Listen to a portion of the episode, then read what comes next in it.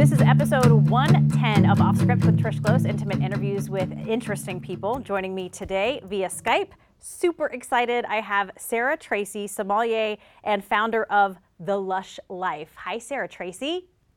Hello. I love that you're appropriately next to wine.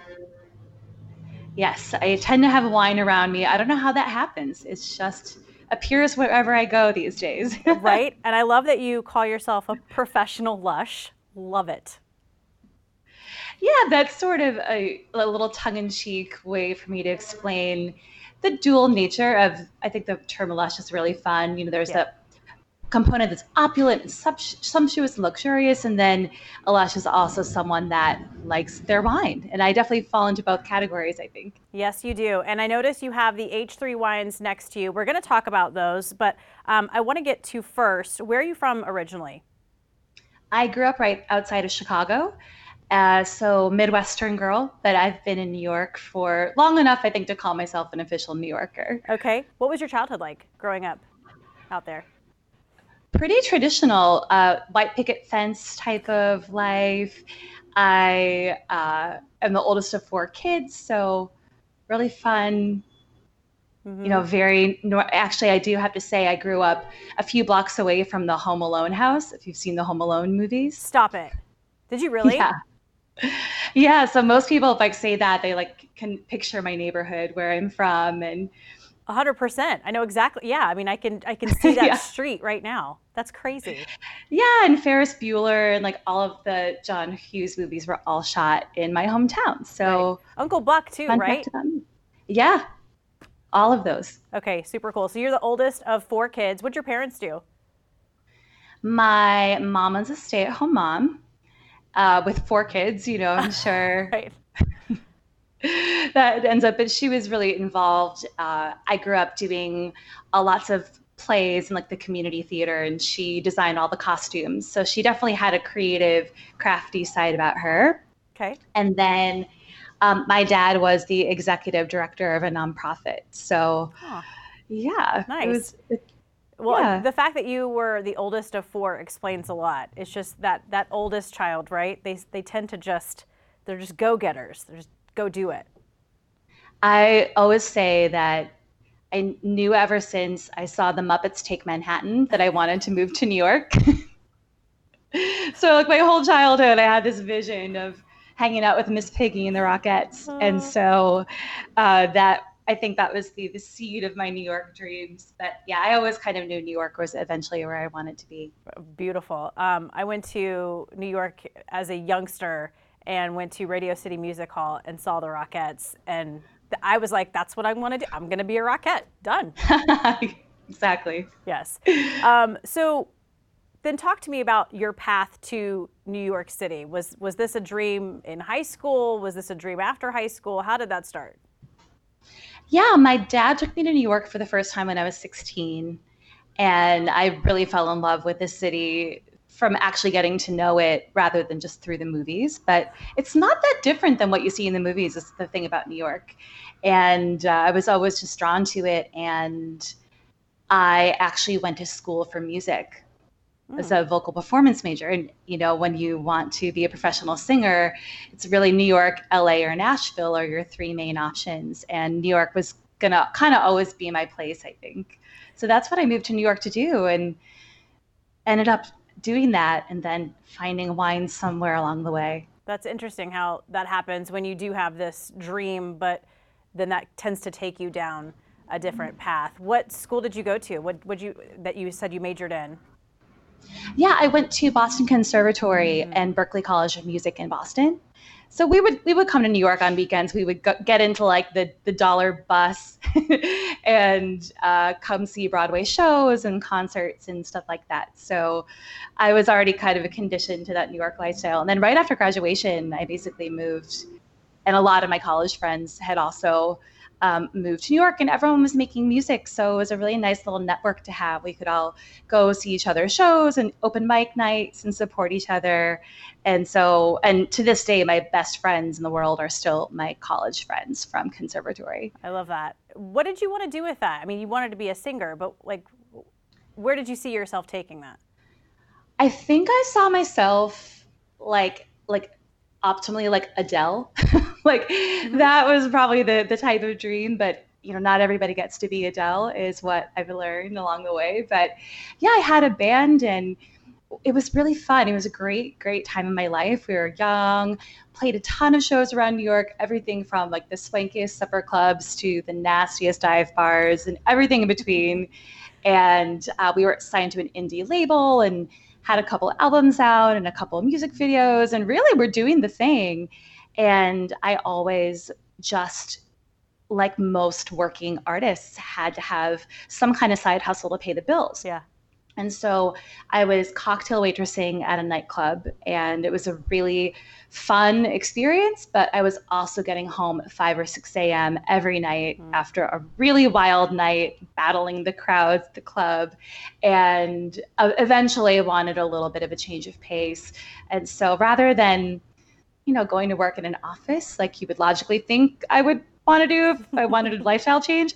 I said, you know, I'll, I'll, I'll keep waitressing, but I think I'm going to go work at a little wine bar, something that's really laid back and chill, where I, I'll, I know I'll be home by 11 p.m. every night, just serve some wine and cheese to people. So that was really the kind of trap door that led me down the rabbit hole of wine. Never anything that I thought I would focus on career wise, but um, you know, I was really doing music, and then the side hustle was the the wine, and and now uh, wine's become the main thing, and music's a little bit still of a, a side thing for me too. So I was able to keep music as part of my life, which was always, yeah. you know, I love that.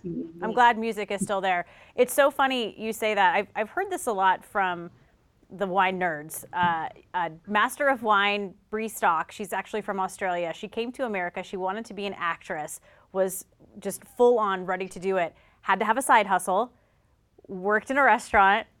Then the wine bug just bit her, and now she's a master of wine living in Oregon. But I just I've hear I hear this a lot that this the wine bug bites people, and then they just start soaking up knowledge and they can't stop. Yeah, that's so accurate. Many, many wine professionals have a history as artists, and um, you know, it's it's interesting with the wine industry.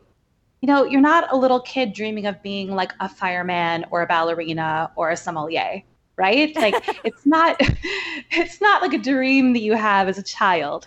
So everyone, you know, once they find their way into wine, and you I didn't even know wine could be a career, to be totally honest mm. with you. My family's not in the industry. My parents like wine, they're not connoisseurs by any means and I had no background, no exposure. We never like took a trip to wine country in California. I mean, I had no background in wine at all. And exactly, I think that wine is so similar to art and music in that way that it's history and culture and it's also gastronomy and it also happens to be geography and geology and nature and it's delicious so that helps mm-hmm. as well but there's so much about wine. There's a lot of parallels. And now I do a lot of uh, education on the wine side. And I feel like my music backgrounds help me a lot. I, I equate it to, you know, my grandfather was a professional cellist. I, while dreaming of being a pop star, I also studied a lot of opera and classical music technique. And I love classical music. And with wine, I find it to be very similar to music in that way that people know what moves them and they know what they like, mm-hmm. but they don't always have the vocabulary to be able to identify it or express it or to ask for it. You kind of have to take what a music appreciation class or an art history class to get that vocabulary to be able to really engage on it. But you still know what you love, even if you know nothing about music. You still know when a symphony moves you. And I think with wine, it's so similar. You still know a wine that moves your soul in some way, sure. even if you don't know how to describe that or explain it. So, a lot of what I focus on now is giving people that vocabulary. I love that. And it's so true because if you think about those two things, um, because I, I do love wine, but at times it can be so overwhelming, right? You go into a wine shop and you're just like, I don't even know where to start. And the same with music. I'm a huge fan of music. I know what I like, but when you start looking for other new music, it's overwhelming. There's just there's so much out there. So you do have to start small, baby steps, right? And then just sort of build on that. Yeah, and you know, wine, of course, is con- the thing that's confusing about wine is more like wine laws and appellations and all of the regional quirks and all of that. Um, the actual experience of tasting a wine, to me, is pretty simple. Sure. When you start getting into the intellectual and geographical and like legal side of it, that's a little more tricky. Yeah which is but anyone can learn to taste wine. Uh, sure, and yeah. and that's fun for those who are looking to just soak up every little facet of of wine. But yeah, I, I totally get what you're saying. Let's go back to that wine bar. You're there, and obviously, from day one, are you just like, okay, help me, teach me, or like how did how did that work?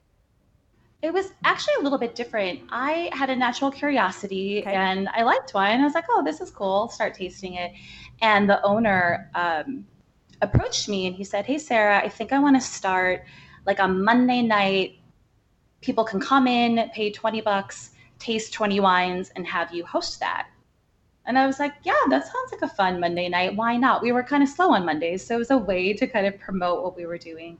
And so it was really through me sharing wine with those tasters that would come in and you know communicating about it to them and seeing them light up when they suddenly saw it in a new way or understood something about it that was really the first inkling I had that wine could be something that I would be even be interested in pursuing. At that time, I was still really, really, really involved in music, and a lot of the money I was making at the wine bar was going to fund my next album. So I really had my eyes on the music prize.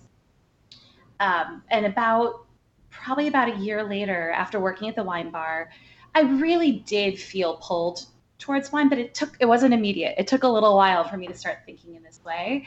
And we have a local winery here in New York City. And I said, you know, if I'm interested in wine, I should probably go and see if they'll hire me at the winery to like really learn more. And the winery happened to also be a music venue. So a 300 seat concert hall oh. next to the winery. Wow. Uh, called City Winery. Yeah. So I thought, you know, I could bring my love of music and my love of wine together. And, you know, it seemed like a good fit for me. So I showed up on their doorstep and kind of begged them to hire me, which they did. They said, come back tomorrow morning wearing all black and we'll we'll get you started. Come back at nine.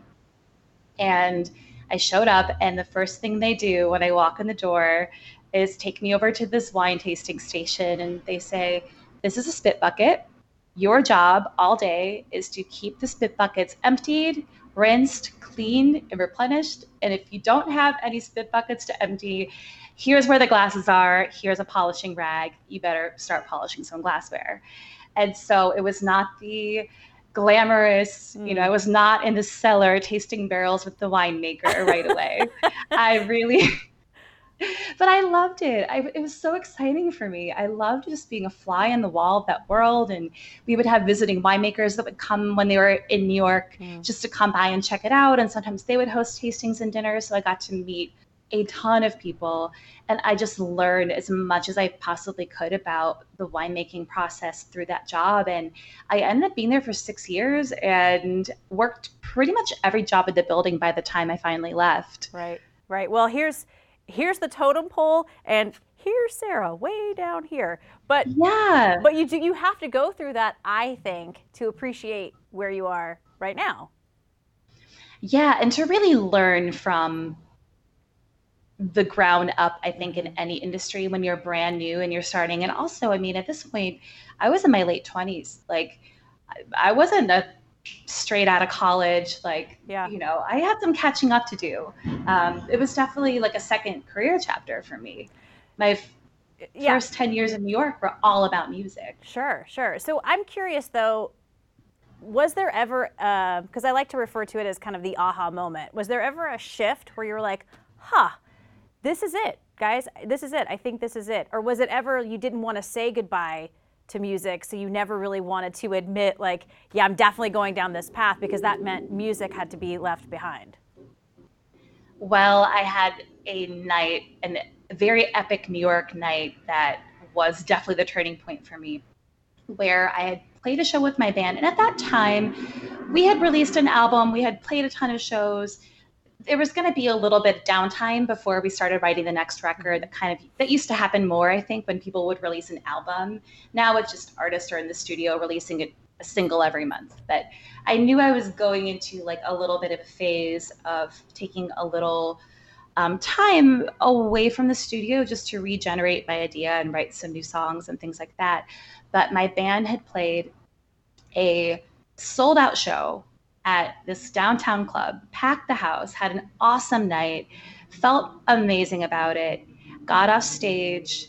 The owner refused to pay us. Classic music industry, you know, for some reason, he didn't have the cash. And so I'm fighting with him in the back office, and my band is waiting for me to pay them. And it ended up just being this really devastating night. Mm-hmm. And the very next morning, as I had been making more of a name for myself through this blog that I had started that we can chat about. The next morning, I had an email from a winery in Tuscany saying, Hi, Sarah, we love your writing. We'd love to introduce you to our wines. We'd love you to we'd love to fly you to Tuscany to spend a week with us.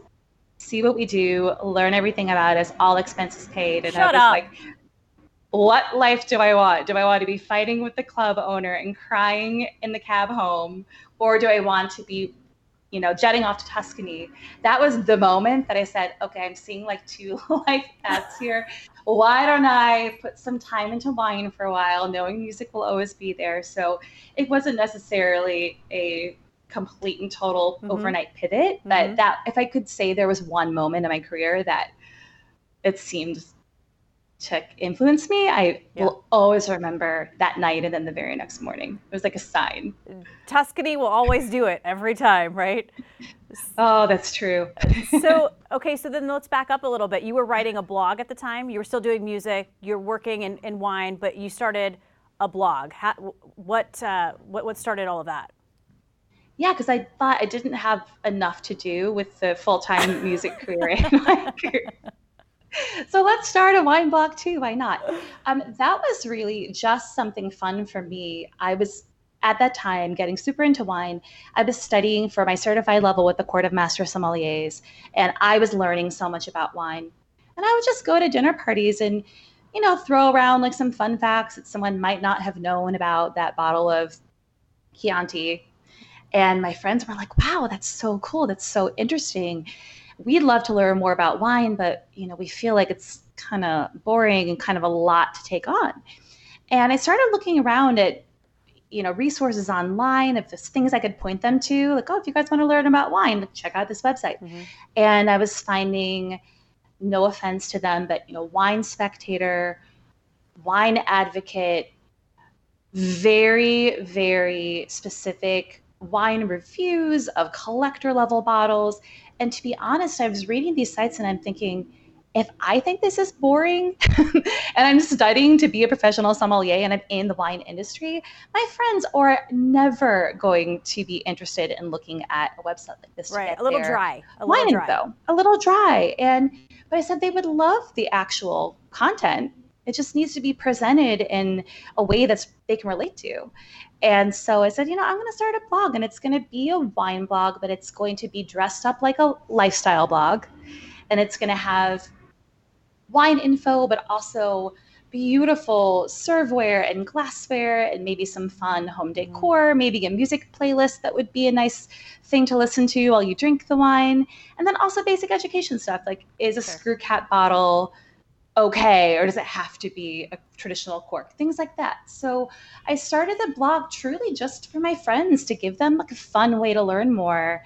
And it just grew really fast. I think there was a real need for it. This was in 2014 okay. so was a lot less out there online sure. in terms of wine media than there is now. But it started to grow really fast and i think that a lot of my peers were pardon the pun, but they were thirsty for mm-hmm. actual wine info that was presented in a way that was interesting. I welcome all the and puns. fun to read. Yeah, I welcome all the puns, by the way. Um, but I do find too, in my 20s, I was getting into wine, loving it.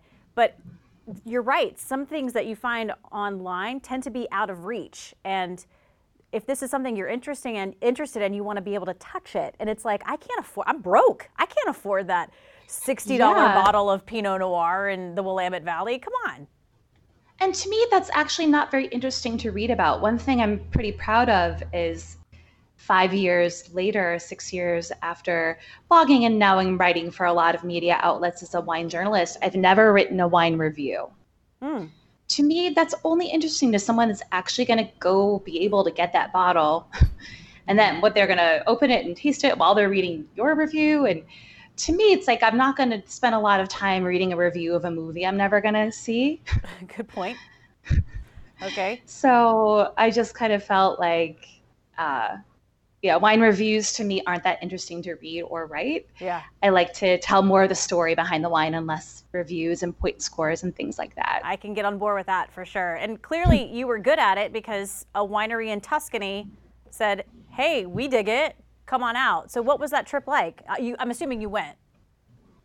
I did. I did go. I couldn't believe it. I think that's a thing of the time when people ask me now about starting a blog or becoming an influencer. Uh, is that you have to do it because you love it. Mm-hmm. And at that time, I was not savvy about the wine business. I never thought I would get sent on a free trip to Tuscany from starting a blog. I remember when someone said for the first time they'd like to send you a bottle of wine. I was like, what? People are going to send me wine. This is so cool. And now, you know, you can read a million ebooks on starting a blog and an Instagram and you know, doing all of this stuff. But back then, I didn't have any real mm-hmm. Uh, context for it. So I just did it because I loved it with no expectations of anything ever coming from it. And here we are. But yeah, it was a great trip. I'm going to open my eyes to a lot of things. I said, this, this is kind of the life for me. this That's, is what I want to do. That is amazing. I want to travel around. Yeah. And yeah. Okay. And I also, and I just want to ask too, because you see this a lot where, you know, someone wants to start a wine blog or start a podcast or whatever, and it's just, you know, you're thinking it's not going to come to you. You have to put in the work. And you were clearly putting in the work from day one when this was something that was really interesting to you. You said, this is what I want to do. I'm going to start this blog. And you put in the work. It, it, didn't just land in your lap, I guess, is my point. Yeah. And I loved the work. You know, again, I, the work for me was just to learn so I could be better at my job. Mm-hmm. It wasn't to, you know, get free trips and things like that. Oh, for sure. Yeah, 100%. Yeah. So you come you come back home, do you find that things just sort of explode at that point and it's just one thing after another? Yeah, and that was a little strange, especially after trying so hard in the music industry for so mm-hmm. many years and feeling like it was a real uphill climb. And you know, it was two steps forward, one step back in music. And then to, to see wine, I'm just going to start this thing for fun as a cool hobby and then have it really take off. That was awesome. But it, yeah, it was a little bit strange because I was used to thinking it was going to take years and years and years and years to get any kind of progress and it just started happening so fast but that was another thing for me that i was realizing, okay, if this seems to be coming naturally and easily, there's like a good flow happening here, I guess I'm on the right path. Oh, absolutely. In fact, I mean, it was happening like Martha Stewart happening for you. Yeah, that was an interesting one. I uh, was teaching some wine classes at the winery, and her editorial team came to take my class just for like a fun night out. Oh. And yeah and they had a great time. And I didn't know who they were. And at the end of the evening, one of the ladies came up to me and she said, Hey, your style is so great. It's just smart and simple. You make it so easy to understand. And I would love to know if you've ever done any writing. And I said, Yeah, I have a blog. You know, it's about six months old. I would love for you to check it out. And I gave her my card because I had little business cards printed up for my blog, which mm-hmm. I was always so excited to hand out. And I didn't hear anything for months and I kind of forgot about it. And then she ended up calling me like three or four months later and saying, I don't know if you remember me. Uh, we took your wine class, I got your card, but I write, or I'm an editor at a media outlet and we're looking for a wine writer. And we were interested in you. We've been following your blog, we really like it. and let me know if you'd like to chat more. And I, I said, okay, well, what's the media outlet? Right.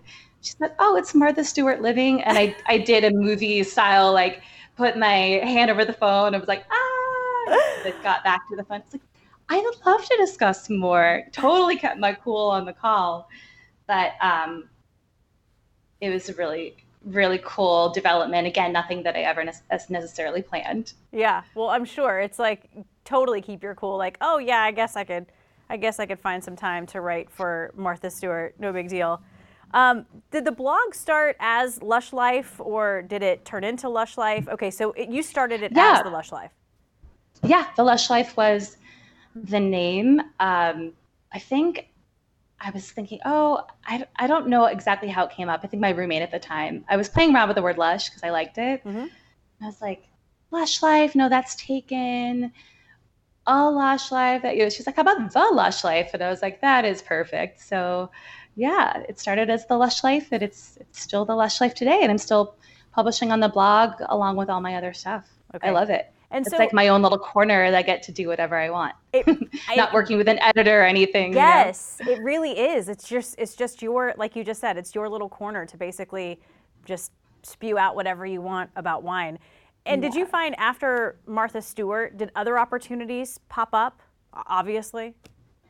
Yeah, the biggest difference there was that anybody would answer my phone call. Any winemaker I wanted to talk to.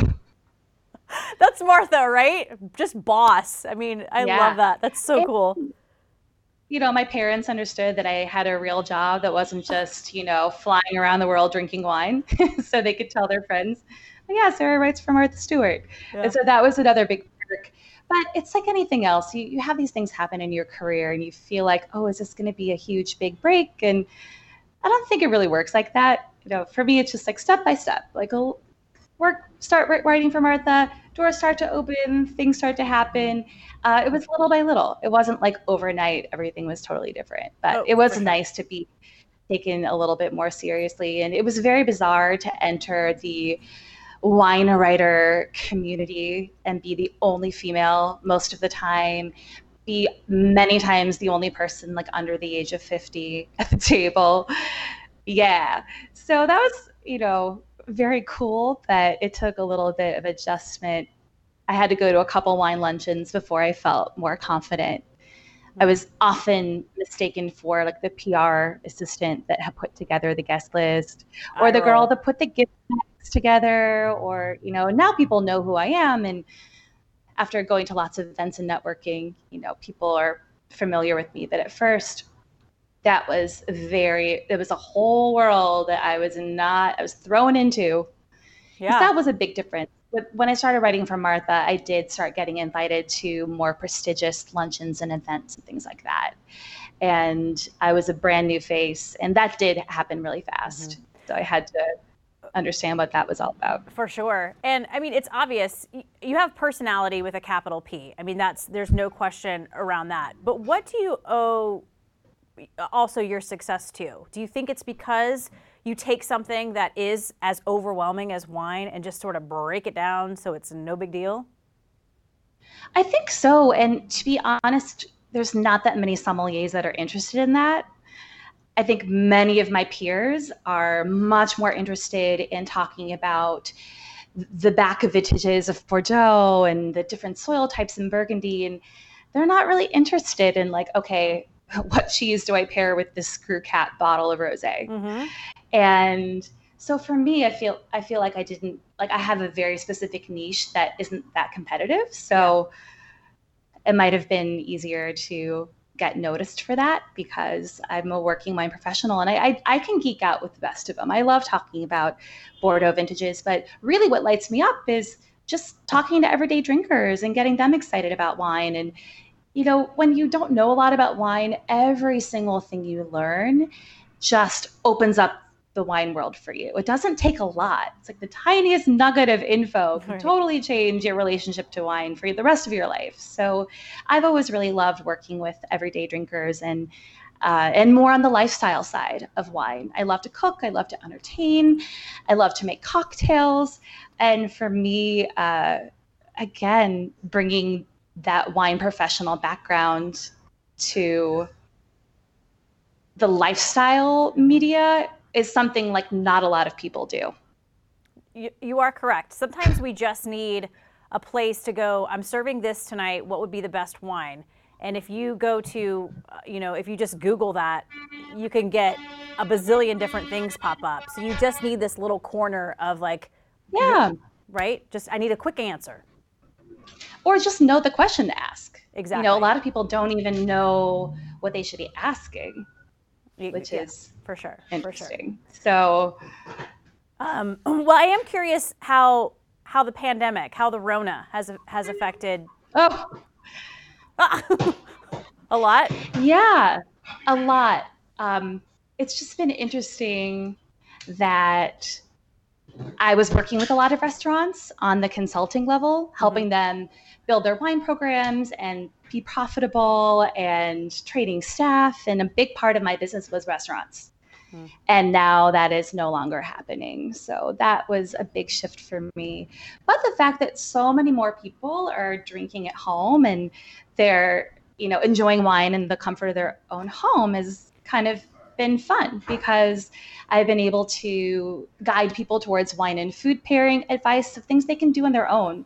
They're sure. unfortunately not able to go to the restaurant and talk to their favorite som and get the perfect wine pairing created for them at the dinner. It's more people are more like left to their own devices now to figure out what wine to get, what to pair, what's going to work. So that's been fun for me to be doing a lot more video and a lot more um, on social media, just with people helping them out at home.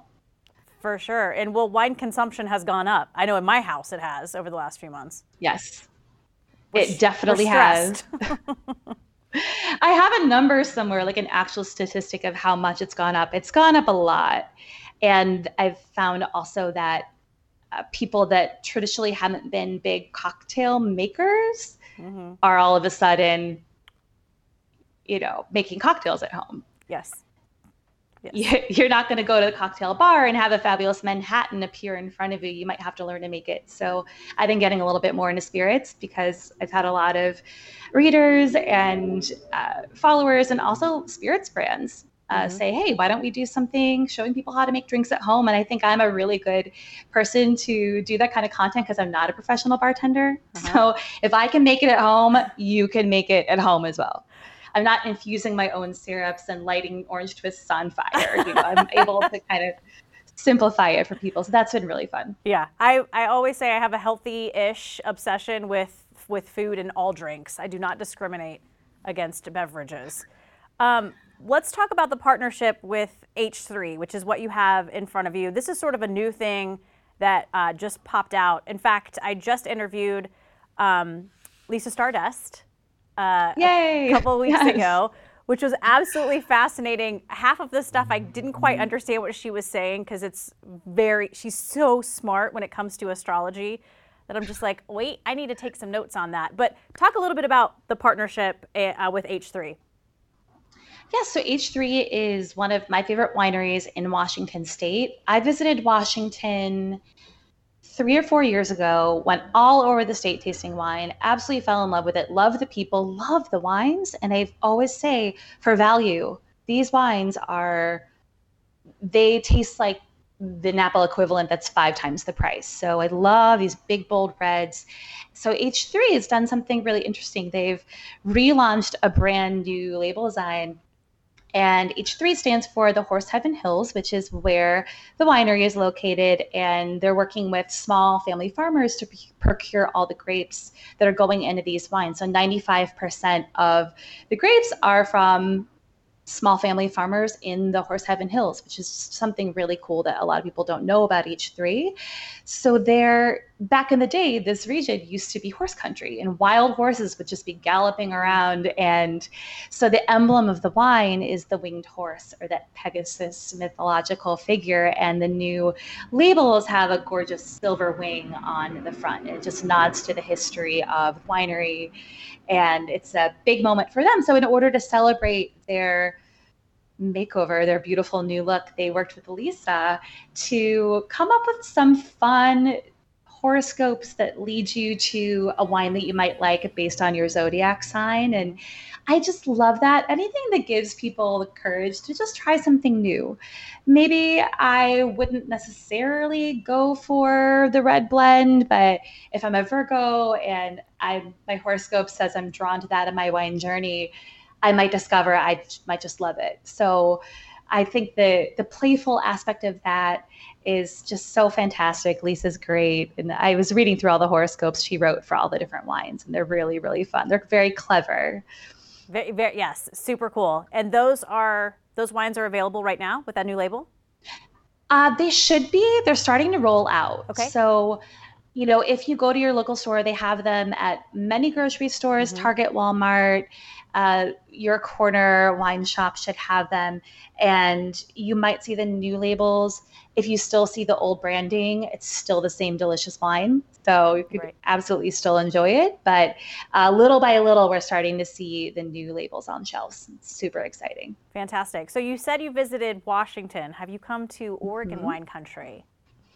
I did. I, last summer, I spent like only two or three days in McMinnville. So I need ah. to make more time and go back but i love it it to me spiritually it has some similarities to the washington wine country just really humble people making really wonderful products uh, and just so friendly mm-hmm. and yeah beautiful wines in oregon yes incredible wines i am a little biased because i live in southern oregon we have incredible wine country down here too so if you come back make some time for southern oregon please I need to just spend like a couple weeks yes. in Oregon, I think, because again, the wines and the people. And it's interesting because in my time in, in restaurants in New York, Oregon Pinot Noir is mm-hmm. just dominating the scene right now.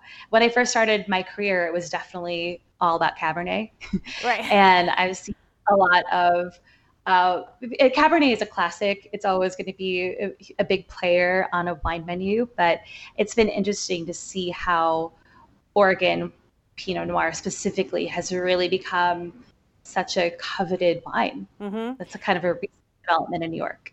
And the cool thing about Southern Oregon is that we have microclimates down here. So we have pockets where it's cool enough to grow Pinot, but then it gets super hot in other uh, other parts of the region. So winemakers can grow Tempranillo and Malbec and, and things that need a lot of heat too.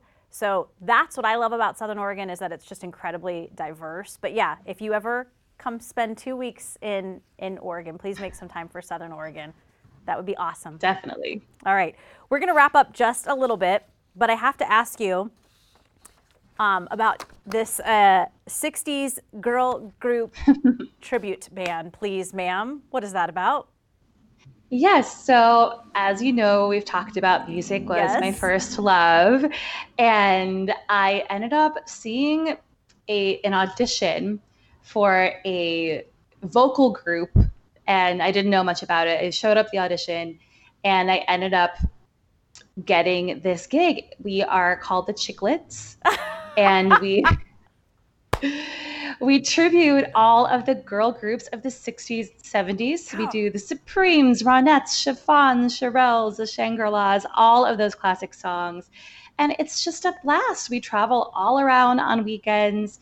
It's I'm now what they call in the music scene like a weekend warrior, mm. like really doing that. Um, on the side of my my full-time job but it's just so much fun and i think what i love about the music is it's all the motown era girl groups soul doo-wop every generation loves this music we'll do a concert and we'll see little kids and grandmas and everyone in between just rock it out to some dancing in the streets it's just a blast so we have a lot of fun we wear the sparkly dresses and we do the big hair and we have choreography and it's just a little treat uh, for me. It's a nice break from, yeah.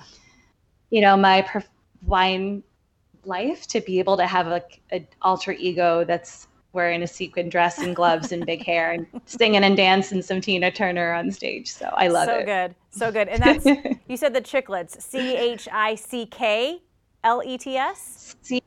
C H I C L E T T E S. Okay. Love it. That's, that's pretty awesome. And I love that you're doing the two things that you love the most. You're, you're still doing wine, but you're also still doing music. I think that's a lot of yeah. people can't say they, they can do that. I feel why choose, you know, if, and you can be you can be a full-time wine professional and still do music. You could be a full-time music professional and still be into wine. Mm-hmm. So for me, I never felt like I had to choose, but mm-hmm. I feel very lucky. The Chiclettes has been a really fun just thing that has happened in my life and it's great because we have, you know, a full backing band and a manager and a music director and they do all the booking and the marketing and the contracts and I just right. have to show up and have fun on stage. It's something that's different than when I was running my own band and I was mm-hmm. fighting with the manager to get paid. Now I, I don't have to do that anymore. So Perfect. That's that was really nice. So for the wine noobs, I'm obviously going to send them to you. Um, that's Lush Life. Uh, but if you had just one little bit of advice or knowledge for someone who, let's say, went to a party last week and they're just like, oh, this is fun, wine's kind of fun, and they were just getting started, what would you suggest? Well, the good news is your main homework is just to taste as much wine as possible. Perfect. So, most people are excited when they hear that is step one. But one thing that they always tell you when you start out studying wine is to go to the farmer's market and smell everything. If you see tarragon, smell that. Nectarines, smell that. Porcini mushrooms, smell. You're building up a library in your own mind of aromas mm-hmm. and things that they smell like. Mm-hmm. And that way, the next time you swirl a glass and you lift it to your nose, you're like, ooh, that smells like tarragon. Mm. Right? It's fresh in your mind. You're building those references for yourself. And most of wine tasting is actually your sense of smell. So the more you can develop that, sometimes I'll smell a glass of wine and say, wow, that smells like chalkboard erasers. And sure enough, it's a wine that's from an area where there's chalk soil and that's influencing the wine. So it's fun when you can have that mental library of different scents and start to match them up with your wines. And then you learn about the wine and you're like, ooh, this is why it smells right. like eucalyptus. It's right. really cool. So Sarah is giving us all the permission to be the creepy sniffer at the farmers markets. Just go do it. If anyone asks, yep. Sarah told me to. I will totally take that burden on. You can totally blame me. But you're right. Your palate is like a muscle. You know, the more you're tasting wines, the more you're getting oh, this tastes like that Pinot that I had, and then come to find out, oh, it's from the same region. Ah, I get it. Yep, it is. It's totally muscle memory. No one is born an amazing wine taster. Mm-hmm. That's one thing they say. No one's born a great samurai sword maker. No one's born a great wine taster. This is something, a skill that you have to grow, flex your muscles. It gets so much easier the more you do it. It's like going to the gym. You start out with those one pound dumbbells, and before you know it, you're just right. going to increase your weight every time. And you're you're benching 300 within the year, right? Exactly. So everyone's got to everyone's got to start somewhere. And my other advice would just be, don't feel ashamed or embarrassed to admit that you don't know everything. Don't be afraid to ask questions. With wine, a lot of people feel like, oh, I should know this. Mm-hmm. And I'm embarrassed to admit that I don't. So mm-hmm. I'm just going to kind of swirl my glass around and like act like I know what I'm doing, which doesn't do you any favors. There's no prize for being the geekiest, naturally geekiest wine person. Like everyone's got to ask the questions and don't be shy about that. You know, good wine professionals now will never judge you. Right. Back in, there's a vision of a sommelier that's an old French guy that just makes everyone feel inferior because they don't know as much. And that's not the way that the industry is evolving. You have lots of enthusiastic, really approachable sommeliers, people that work at wine shops that just love wine, and we love nothing more than to be able to share it mm-hmm. with people. Yeah. And we love it when you ask questions. Right. I tell my reporters that all the time. It's okay to say, I don't know. Absolutely. Yeah. Smart words. Okay. Um, now, if you do want more information, go visit Sarah Tracey at the Lush Life. You can also follow her on Instagram. Her um, it's at thelushlife.xyz. Right? All yes. the tips on zips. Yes, exactly, exactly. Okay, we're gonna wrap up and get to the final three.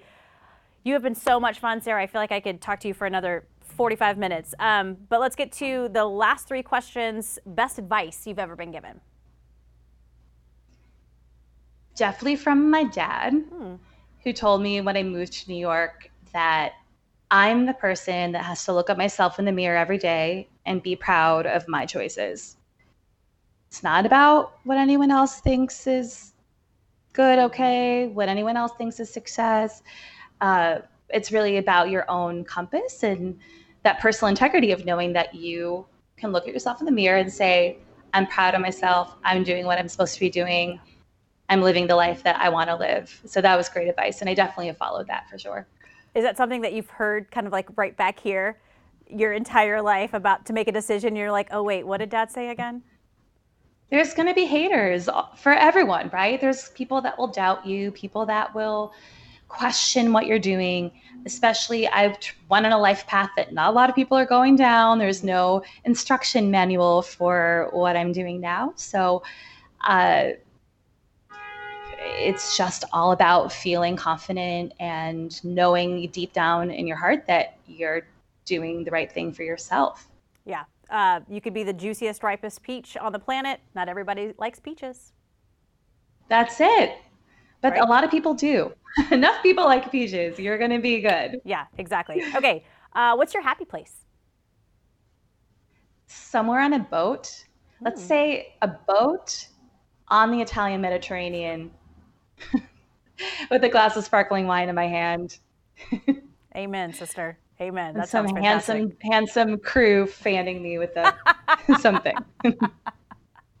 Perfect. Handsome young Italian guy, exactly. You're right. There you go. Um, okay, final meal, final drink. Final meal, definitely a dozen oysters, a bowl of super skinny, crispy French fries with aioli on the side. Oh, yeah. Probably some steak tartare. Mm. And I will say a glass of champagne with the oysters. Uh-huh. And then a big, bold Washington State peppery red wine with my steak tartare. Okay, I'm coming to your final meal. That's easily one of the best I've I've heard in a long time. I'm coming uh, to ah. yours. You're making me hungry now. I know, right? Um, thank you so much again. Uh, if you are listening to this podcast on Apple's podcast app or Spotify, uh, subscribe, please. Rate and review. It helps other people find us. You can also watch this podcast at ktvl.com and on YouTube. Just search for Offscript with Trish Glose. Before I let you go, I love all the big city sounds.